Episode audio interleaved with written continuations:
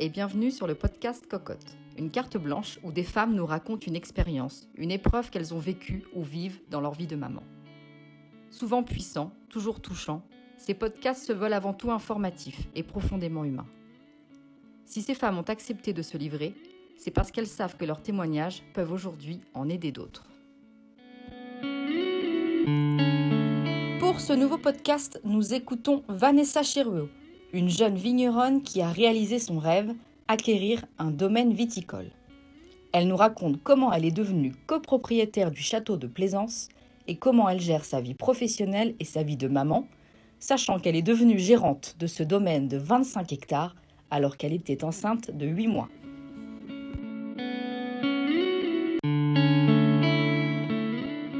Bonjour, Vanessa Cheruo, j'ai 33 ans. Je suis vigneronne en Anjou, euh, à Rochefort-sur-Loire, où j'ai repris un domaine euh, en septembre 2019, ouais, quasiment deux ans. Euh, et je suis également maman d'une petite Colette qui a 18 mois tout juste. Ça fait plus d'une dizaine d'années que je travaille dans le, dans le monde du vin. J'ai, je suis passée par euh, plein de petites portes du monde du vin qui est euh, assez, euh, assez large, on va dire. j'ai commencé par la partie export, enfin plutôt un petit peu de commerce. Après, j'ai travaillé dans la partie technique, vinification en France et puis un petit peu à l'étranger. Et puis, et puis après, j'ai fait un petit peu de, un petit peu de conseils et puis tout ça dans différentes, différentes régions et différentes tailles d'entreprises. Voilà, pour explorer un peu toutes les possibilités de ce monde très, très vaste et passionnant. Euh, et pour mener à bien ce projet qui était celui euh, initial de reprendre un domaine, mais euh, qui, qui, a été assez tumultueux, on va dire. On ne se lance pas comme ça dans la reprise d'un domaine, parce que je ne suis pas issue du, monde viticole. Enfin, mes parents ne sont pas de ce milieu-là, donc c'est vrai que ça reste un monde assez abstrait, l'installation agricole. voilà, puis avec plein de, plein, de, plein de doutes et on va dire d'embûches qui, qui compliquent un petit peu l'installation, quoi. Donc, euh, donc voilà, mais euh, ça, ça, a pu se concrétiser euh, en septembre 2019. Mes parents sont pas vignerons, donc pas du tout. à la base, j'ai fait des études après le bac. j'ai fait des études de communication. J'avais envie d'être journaliste et la communication c'était assez global, voilà c'est marrant. Euh, et puis j'ai travaillé un petit peu dans ce milieu-là et j'ai vite eu euh, une problématique, c'est que j'aime, je suis, alors je suis curieuse, donc ça remplissait beaucoup de, de, de, de mes questions, enfin ouais, de mes questionnements. Je pouvais aller vite, aller creuser des sujets, mais par contre j'aime aussi approfondir les sujets, donc j'avais cette frustration euh, de ne pas aller euh, en profondeur en fait et, euh, je ne sais pas pourquoi il y a eu cette espèce de vide sidéral à un moment où je me suis dit non mais il, enfin j'avais aucune notion agronomique ou scientifique. En fait je me rendais compte de ça j'avais fait un bac littéraire et et voilà. Puis le vin ça alliait toutes ces questions là en fait le côté terroir identitaire agronomique, scientifique, enfin et culturel, et je trouvais que c'était assez vaste. Euh, et je me suis dit, oh tiens, pourquoi pas se reconvertir, mais assez impulsivement en fait. Ça n'a pas été, euh, enfin, j'ai pas été voir un conseillère d'orientation. Bon voilà, j'avais un travail, j'étais euh, chef de projet dans une télé à Marrakech. donc voilà, et, je suis revenue en France que ça se passait pas hyper bien non plus. Et je me suis dit, allez, il y avait une formation à Angers, j'étais d'Angers, qui permettait l'alternance. Je me suis dit, bon, allez, tente, tu es encore très jeune, tu peux reprendre tes études facilement, euh, voilà quoi. Et euh, ça s'est fait comme ça, et, en fait, euh, cet intérêt est vite devenu une passion, quoi. en fait, mais comme je pense dans beaucoup de secteurs, mais le monde du vin, c'est un peu un, puits sans fond. quand, dès qu'on creuse, il y a toujours autre chose à découvrir. C'est illimité, en fait. C'est compliqué de, se sentir satisfaite et d'avoir la sensation d'avoir de, de, un peu tout vu. Euh, même si des fois on, peut avoir ces sentiments, mais il y a toujours quelque chose à apprendre. Et, euh, et c'est vrai que ça m'a vraiment très vite passionnée. Euh, et donc j'ai refait un master après ça. Euh, ouais, j'ai refait un master du coup plus, plus technique et plus axé aussi international. Euh, et en me disant, ouais, j'ai trouvé, j'ai trouvé mon truc, quoi. Enfin, vraiment, euh, ouais, ça m'a, ça m'a, ça m'a tout de suite, tout de suite bien plu. Et donc après, parallèlement, j'ai toujours été assez entreprenante dans les projets, que ce soit scolaires ou autres. J'ai toujours été passionnée d'entrepreneuriat. Et alors que mes parents, enfin, mon père était fonctionnaire, enfin, c'était pas du tout, du coup, la fibre familiale qui apportait ça, mais ça m'a, j'ai toujours été assez impressionnée par l'entrepreneuriat avec ce côté un peu obscur d'une force qu'on comprend pas très bien quand on baigne pas dans ce milieu-là. Euh, et euh, donc, quand j'ai vraiment commencé à m'intéresser à étudier le vin, je me suis dit oui, bah, la finalité, c'est d'avoir son domaine, parce que bah, à l'époque, pour moi, il n'y avait que celui-là. Mais en fait, il y, a, plein de métiers dans le vin, et euh, mais ça a toujours été le, truc initial. Je me suis un peu perdue, je, me suis beaucoup questionnée dans, mon parcours professionnel. À un moment, ce, rêve ultime s'est un peu euh, éteint, et puis la flamme s'est rallumée en se disant bon bah si, en fait, c'est possible, et, go, et on y va. Donc, euh, je, je d'embûches, mais c'était bien le projet initial et qui a failli être abandonné par par peur, peut-être, hein, avouons par peur, par euh, bah, peur de ne pas être capable, peur de la, difficulté de ce métier. Enfin, il y a plein de. C'est des peurs, hein, ou des difficultés, des barrières qu'on se met. Et puis, euh, puis, puis, à un moment, en fait, on se dit, bah, si, c'est possible. Et voilà. Et c'est à partir du jour où je me suis dit, en fait, essaye de voir cela comme une possibilité que j'ai commencé à faire naître ce projet. Au lieu de voir tout ce qui n'était pas possible, en fait. Mmh. Et vraiment, c'est vraiment psychologique. Dans mon cas, là, c'était. Enfin, il y avait évidemment enfin, je, des tas de d'incompétences. Je ne suis pas parfaite, mais qu'il l'est. il y a plein de choses, que je, des paramètres que je ne maîtrise pas, mais comme dans toute aventure, en fait, sinon, ce serait trop facile et inintéressant. Mais voilà, enfin, le jour vraiment où la barrière de la peur a sauté, euh, j'ai foncé égaux.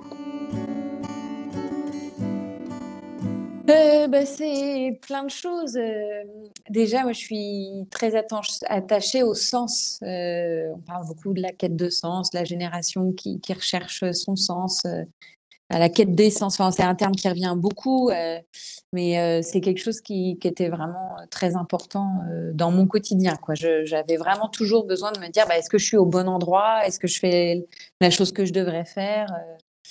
Euh, et, en fait, euh, avoir son propre domaine viticole, ou en tout cas le mener comme on l'entend, euh, pour moi, c'était super, parce que dans ce projet, il n'y a pas seulement le, projet entrepreneurial, c'est avoir un, un, domaine en bio et biodynamie, avec un projet d'agroforesterie, donc de replantation d'arbres forestiers, fruitiers tout autour du domaine. C'est travailler avec la Ligue pour la protection des oiseaux pour favoriser la biodiversité c'est euh, encadrer une équipe, euh, euh, j'espère, avec des, belles valeurs. En tout cas, j'essaye constamment de m'assurer que mon équipe se sent bien et que tout le monde est porté par justement ces valeurs qui me sont chères.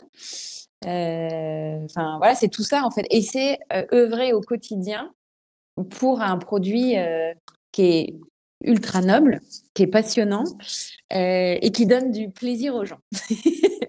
en fait, donc, euh, de la manière dont on le fait jusqu'au produit final, c'est quand même un produit. Enfin, je déteste le mot produit d'ailleurs, mais c'est quand même quelque chose de fascinant, le vin. Euh, que ce soit par euh, sa création, ses origines, son histoire, jusqu'au plaisir que ça peut procurer et, les valeurs qu'il véhicule. Le vin, c'est le partage. Euh, d'ailleurs, tout seul, c'est de l'alcoolisme généralement. Mais alors que dès qu'on le partage, il y a des tas de valeurs qui sont véhiculées. C'est l'échange, c'est des émotions. Le vin, enfin voilà, c'est plein de sens le vin qui fait que c'est bah, bah, je suis très fière de faire ce métier. Voilà.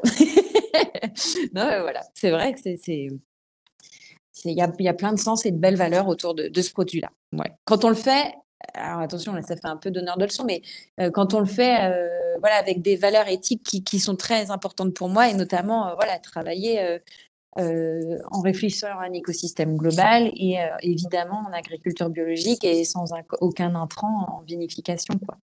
Donc euh, ça aussi, pour moi, c'est ça a complètement son sens et c'est le cœur même du métier aussi. Normalement, une installation agricole, c'est-à-dire reprendre ou créer, enfin reprendre des vignes ou reprendre un domaine ou créer un domaine, euh, c'est il y a un processus extrêmement long. Euh, c'est c'est pas comme acheter une maison ou racheter une entreprise.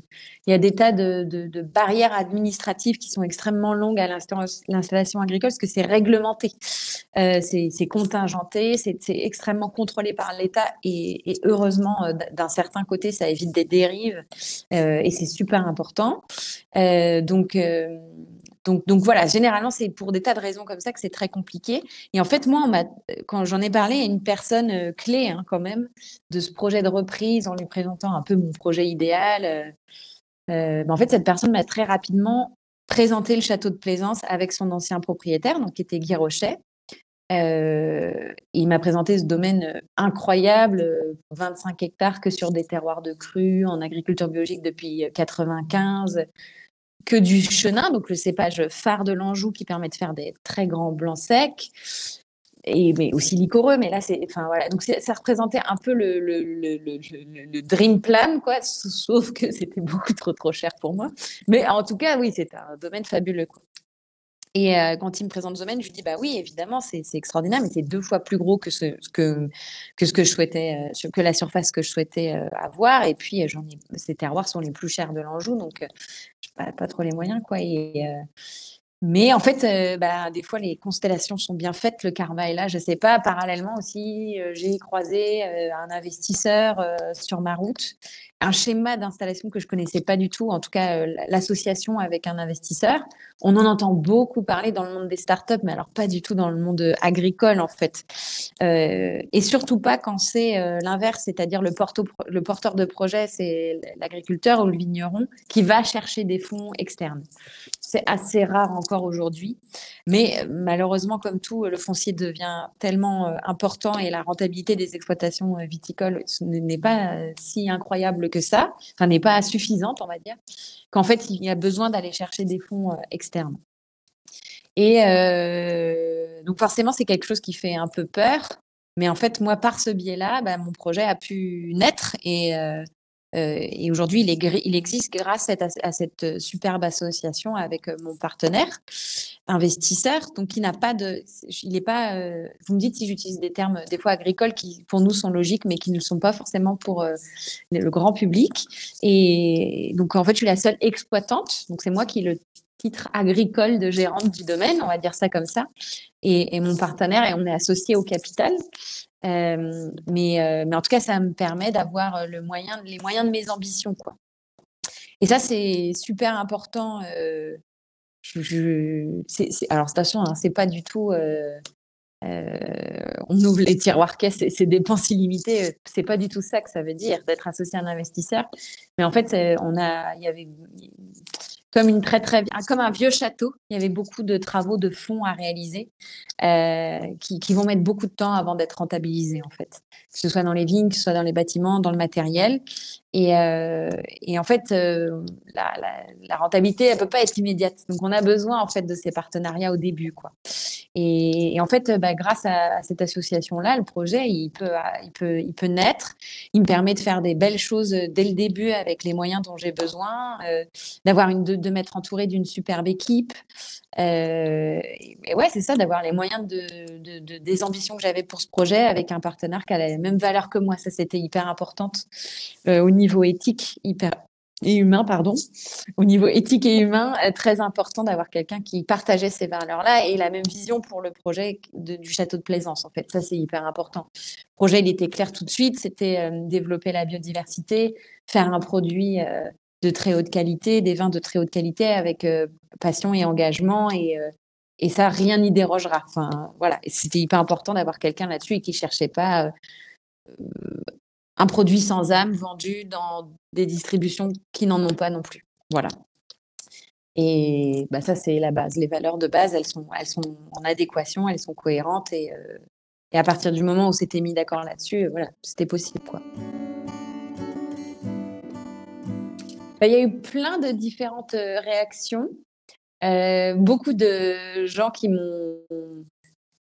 Enfin, qui étaient hyper contents et qui m'ont dit c'est un projet de fou, euh, c'est génial, vas-y, vas-y, fonce. Beaucoup m'ont dit, ouais, enfin, les, amis proches qui, ouais, qui savaient que je, voulais mon projet et entreprendre. Et voilà, il y a eu beaucoup cette réaction, c'est génial, vas-y, fonce. Il y a eu la réaction de la peur.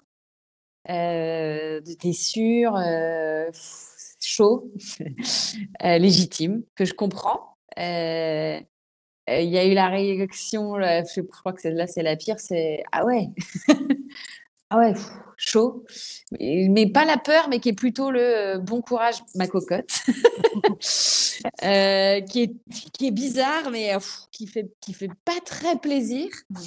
ça, je l'ai eu pas mal. Et beaucoup de beaucoup de, enfin, non, c'est pas que ça fait pas plaisir, mais en fait, ça, ça, remet toujours, on se reprend toujours dans le visage euh, bah, la hauteur du challenge. En fait, la hauteur du challenge, elle est, elle est vue dans les yeux, dans la bouche des gens qui nous disent ça. Et, et des fois, dans l'euphorie, c'est vrai qu'on on oublie euh, les difficultés, parce que des fois, je dis qu'il y avait des barrières, et quand on les soulève, des fois, enfin, moi, je, je suis comme ça. Une fois que je l'ai soulevé, mais je suis une, je suis une bombe, quoi. J'explose, je m'arrête pas et, des, fois, voilà, peut-être pas assez. Euh, mais, euh, mais du coup, quand il y a des gens qui nous disent ça, on se dit, putain, c'est vrai que ça va être chaud quand même. mais euh, mais il y a eu beaucoup de ça de la part de collègues vignerons. ce qui était parfois blessant, mais en même temps, ils étaient honnêtes parce que c'était des domaines euh, de, cette taille-là, c'est pas énorme, mais en bio, c'est quand même conséquent quand même. Et euh, à relever, euh, où il y a tout à faire, le travail dans les vignes, tous les bâtiments à rénover, tout le matériel à refaire, toute une équipe à reformer, commercialisation, c'était que des particuliers, il y avait tout à refaire. Moi, je veux faire que des cavistes et des pros. L'image, tout est à relever pour des, des, images de domaines qui étaient quand même assez désuètes, en fait, c'est ça. et beaucoup m'ont dit, waouh, c'est chaud, quoi. En gros, bon courage, quoi, mais pas dans le sens positif, dans le sens euh, ça va être chaud. Et euh, donc il y a eu ça, et puis euh, non, c'est à peu près les réactions que j'ai eues. Ou puis je, passe ceux qui ont dit bon, qu'est-ce que c'est que cette ceux qui clairement m'ont dédaigné dès le début et, m'ont dit que on ressent, ils n'étaient pas nombreux, mais il y en a eu quand même pour pour le soulever de le bon courage bon courage, bon, enfin, bon, écrasement, comme on peut dire ça. Bon crash, quoi. Bon crash. Ouais, voilà. Donc, il y en a eu, il y a à peu près eu toutes les réactions, mais quand même, je, comme je suis très optimiste, la majorité des gens à qui je l'ai dit étaient hyper emballés et m'ont beaucoup soutenu, quand même. Donc, euh, la plupart des gens étaient plutôt admiratifs et, étaient hyper contents pour moi, quoi. Il y a eu quelques surprises aussi. Ah bon? Ah ouais, mais je savais pas que c'était ton projet. Comme mon dernier projet professionnel n'était pas euh, dans la production du vin. Et les gens avaient un peu oublié euh, ce projet initial. Et puis, j'en parlais plus moi-même. Et c'est vrai qu'il y a aussi il y a eu cette réaction de la surprise. Ah ouais Donc voilà, un peu toutes les réactions. Quoi. Alors, mais ouais, même pas au moment où j'ai repris. Ce qui était fou, c'est que euh, comme je disais, la reprise, c'était un montagne russe, mais la montagne, les montagnes russes, mais au moment où je, en gros, on me présente Plaisance, je rencontre les premiers investisseurs et là, on se dit go. Euh, mais vraiment, ça s'est fait comme ça. Et là, là vraiment, j'étais dans un état euphorique. Oh, c'est le truc de fou. Euh, c'est les infos. Enfin, c'était génial. Et en fait, je pense que deux jours après, je me rends compte, je me rends compte que je suis potentiellement enceinte, en fait. Et, c'était génial parce qu'en fait, j'étais un salon du vin. Moi, c'est en plus, j'étais un salon du vin, donc on crache, attention, dans les salons du vin. Mais euh, je me rends compte qu'il y a un truc qui va pas, je déguste pas pareil, j'ai chaud, j'ai, et j'oublie, j'oublie, je, lâche tout que j'ai oublié, que j'ai enlevé mon stérilet il y a euh, deux mois, un truc comme ça, quoi. J'oublie complètement. Euh, et bah, je m'en suis vite rappelée, puisque ça n'a pas manqué. Euh, voilà. Bah, euh, donc, en fait, là, je me retrouve dans ce truc-là où je me dis, OK, en fait, il y a un peu le projet professionnel de ta vie qui est en train de se concrétiser. Et parallèlement, l'autre gros projet de ta vie. Alors, moi, j'ai mis beaucoup de temps avant de me décider de, euh, avec mon conjoint. Mon conjoint était beaucoup plus partant que moi. Moi, j'étais assez réticente euh, à, ce qu'on fasse un enfant. J'étais, je savais que j'en avais envie, mais je retardais le projet parce que je savais que j'avais ce projet entrepreneurial, quoi. Et je me disais, mais tant que je l'ai pas concrétisé, euh, ça va me bloquer. Enfin, je me faisais une montagne du fait d'être maman. Et, pour cause, c'est bien vrai. mais je, me disais, euh, une fois qu'il y a ça, euh, je pas à me mettre dans un, dans un projet entrepreneurial. En fait, c'est compliqué de gérer les deux. et, c'est vrai que c'est pas simple. Mais du coup, je me disais, non, tu fais d'abord ton projet entrepreneurial, et puis une fois que ça, ça roulera, tu décideras à faire un enfant. C'était un peu comme ça, quoi.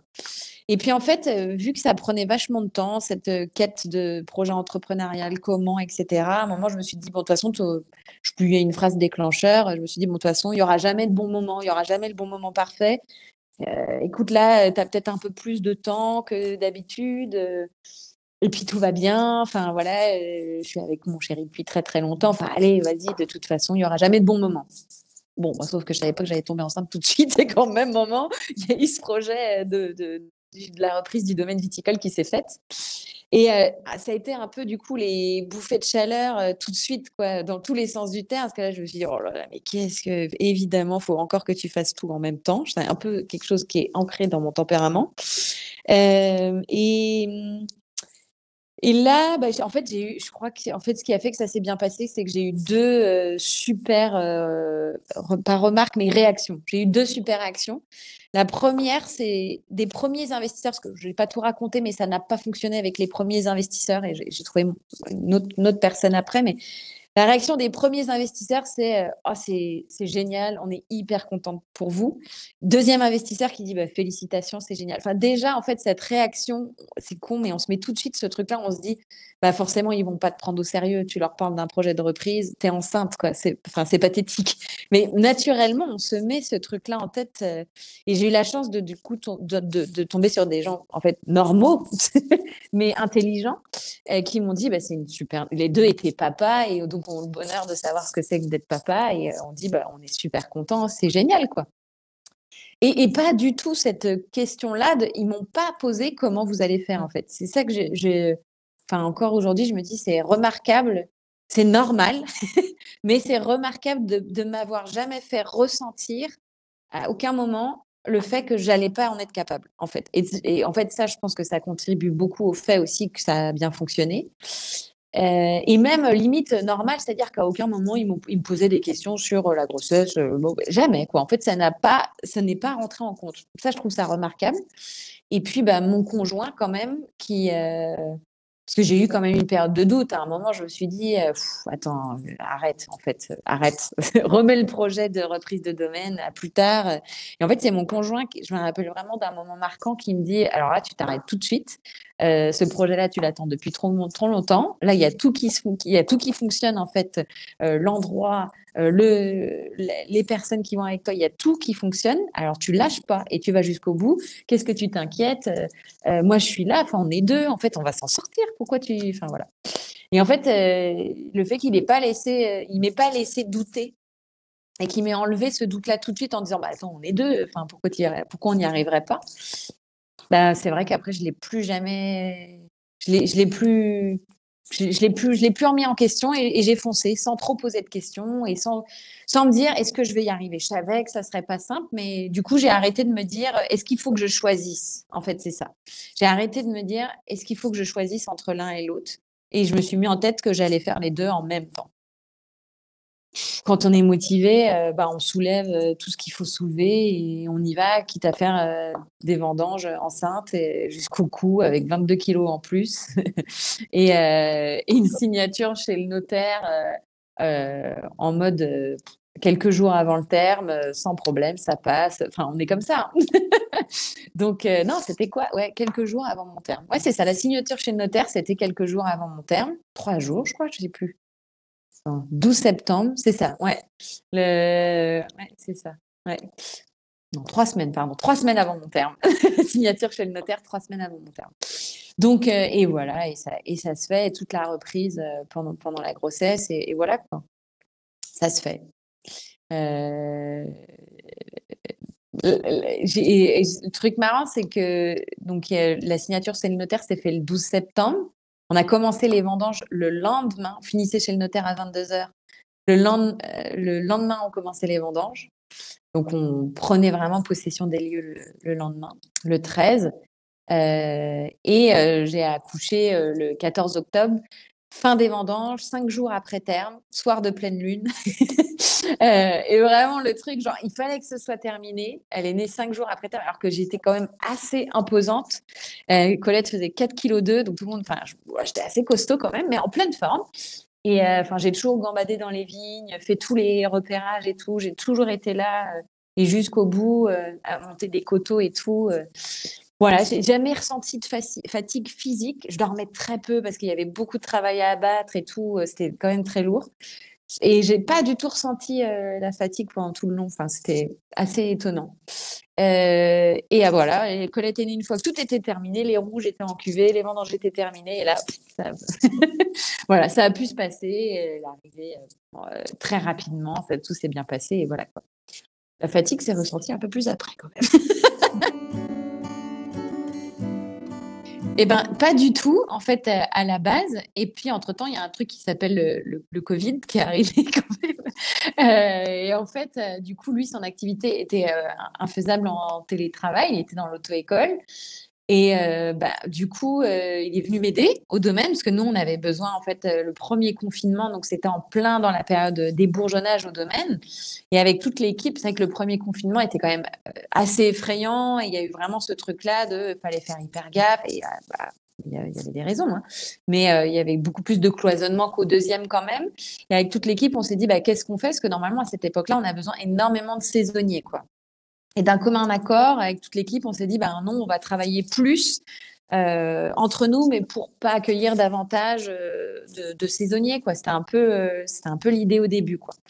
et du coup, bah, tout le monde est venu un peu nous donner des coups de main, dont mon conjoint. Et puis en fait, il a adoré ça. il s'est vachement pris au jeu. Et, et, il n'a jamais repris son activité. Donc c'est marrant. Et c'était vraiment pas le projet à la base. Donc ça, c'est marrant. Et euh, il a fait une formation un peu depuis et il a, été en stage au domaine et aujourd'hui, bah, il file pas mal de coups de main et il est, euh, il est quasiment là à 80%. Ouais. Euh, après, c'est pas un projet de, couple, mais on est content de partager ça euh, ensemble dans le quotidien. Mais, mais voilà, et c'est pas un couple à la tête du domaine et, ça, j'y tiens et lui aussi. voilà, et, et, et, ça se, et ça se passe super bien. Bah, le quotidien, bon, c'est un peu, un peu la folie quand même. Mais euh, euh, je suis. En fait, le Covid a fait aussi que. Euh, bah, y a... C'est un peu horrible ce que je vais dire, mais il n'y a plus du tout eu de déplacement, donc une obligation de, de, de, de s'arrêter en fait. Euh, de, de, de, de, rester là. Et euh, alors, nous, la différence dans le monde viticole, c'est que Covid ou pas, le travail, il est le même. Euh, c'est-à-dire qu'il n'y a pas de chômage partiel possible. Le travail dans les vignes, il est le même. Covid, le Covid n'arrête pas le travail dans les vignes et au chai et tout ce qu'il y a à faire. Donc, en fait, le fond de notre métier, il s'est jamais arrêté. Ce qui a tout changé, c'est le, le, commerce, quoi. Donc, c'est vrai que le domaine, le schéma commercial du domaine, c'était beaucoup de salons tous les week-ends et tout excusez-moi. Euh, le schéma du domaine, c'était beaucoup de, beaucoup de salons. Euh, et en fait, je ne sais pas comment l'éteindre. Alors, attends. Donc, le, schéma du domaine, c'était beaucoup de salons euh, tous les week-ends. et en fait, ça, du coup, tout s'est annulé dès le, dès le premier confinement. donc, au départ, beaucoup d'inquiétude à se dire mais comment on va s'en sortir? Et puis, en fait, bah, j'ai profité de ma Colette euh, pleinement parce qu'il n'y a pas eu de déplacement. Donc, j'ai été, euh, je, suis quasiment jamais partie de la maison. J'ai pu pleinement prendre mes marques au domaine, être tout le temps là euh, et profiter de ma fille. Donc, en fait, ça a été un peu, un peu bénéfique, en fait. en fait, oui, parce qu'il n'y a pas eu de conséquences économiques sur le domaine. Voilà. donc j'en parle positivement parce qu'il n'y a eu que du positif. En fait, au final, on s'est adapté euh, avec agilité à, cette contrainte, mais, euh, mais euh, du coup, en fait, ça a été beaucoup plus cool que ça aurait dû l'être. Parce que concrètement, moi, Colette, elle avait même pas quelques semaines que je l'emmenais avec moi sur les salons tous les week-ends. on venait juste d'accoucher et je l'emmenais, je l'allaitais sur les salons. Enfin bon, c'était n'importe quoi. Quand j'y pense, voilà, on l'amenait dans le camion pour aller faire des salons à Lyon et à Paris. Enfin bon, bref. Et, quelques mois après, tout s'est arrêté. Et en fait, là, en même temps, j'ai, en fait, j'ai juste soufflé, quoi. Soufflé de pouvoir profiter d'être au domaine, de pas devoir de voir ma fille tous les week-ends et, euh, et, et d'être là le matin et un petit peu le soir, quoi. Donc voilà, mais euh, le quotidien, c'est euh, quand même, euh, bah, on se lève, on l'emmène à la crèche, et le soir, on la récupère chez les grands-parents qui s'en occupent de 17h à 19h, et on fait le bain, et on se couche, et hop, on repart au domaine, et voilà, il y a quand même une espèce de grosse routine. Mais on a une chance incroyable, c'est d'avoir les, les grands-parents vraiment très présents, donc ce qui fait que ça nous aide quand même énormément, parce qu'on bosse quand même beaucoup, bien sûr, mais bah, le Covid a fait qu'en fait, on n'est pas parti tous les week-ends. Et ça, c'est un vrai bonheur d'être avec notre fille euh, tous les week-ends, en fait. Ouais, parce que je m'interdis de bosser le week-end, enfin, un week-end par mois seulement. Ça, c'est un truc que je garde quand même, que je veux garder, que j'essaye. ça m'arrive de faire euh, quelques mails quand même, mais je, veux garder ce. On la voit pas beaucoup la semaine, donc euh, voilà, j'essaye de garder cet équilibre un peu. Étonnamment, j'y arrive à peu près. Je dis pas que mon cerveau est présent, mais je, suis contente de, Et ça, c'est vraiment grâce à Colette, parce que je pense que s'il n'y avait pas eu Colette, euh, j'aurais fait que bosser. Et, en fait, euh, du coup, c'est un enfant, au final, ça, bah, ça nous oblige à, s'arrêter, quoi, parce que pas le choix. Euh, et, tant mieux. Et je sais pas si j'y arrive toujours, mais j'essaye. Donc, bah, voilà, un rythme bien, bien effréné, mais on s'en sort comme on peut. Euh, ouais, j'arrête de me flageller sur euh, ce que je devrais faire, ce que je devrais mal faire. on se démerde, on le fait au mieux. Et voilà, et en fait, euh, bah, c'est une petite fille qui est hyper épanouie, qui est pleine de vie et qui est hyper cool. et donc, bah, du coup, j'essaye de voir le positif. Je me dis, bah, en fait, tout va bien, quoi. Elle est en pleine santé. allez. voilà, elle n'a pas l'air trop traumatisée de, de, voir enfin, ses parents euh, si peu. Et on la voit quand même. Voilà, c'est sûr que ça pourrait toujours être mieux, en fait. Euh, mais euh, mais il y a pire aussi, en fait, c'est ça. c'est vraiment pas dans dans ma personnalité de relativiser en fait. Enfin, pas, c'est pas relativiser, mais je suis très perfectionniste, donc j'ai tendance à toujours vouloir en faire trop. et j'avoue qu'en fait, d'avoir eu un enfant et le domaine en même temps, vu que c'était pas possible de tout faire parfaitement, en fait, il y a un moment, un truc de se dire, bon, eh, euh, on va faire au mieux. Et ça, ouais, c'est nouveau. je ne sais pas si c'est le, côté d'être dépassé. De toute façon, on se dit, là, en fait, je suis sous l'eau. Mais euh, il y a un côté un peu, euh, ouais, bah, en fait, c'est comme ça, quoi. Et bah, c'est très bien, c'est très bien. faut, de toute façon, je ne vois pas comment on peut faire autrement. Oui, on peut. J'essaye toujours de, de m'améliorer, de trouver les points, de trouver comment faire pour faire mieux. Des fois, j'y arrive, des fois pas. Et puis, bah, c'est comme ça.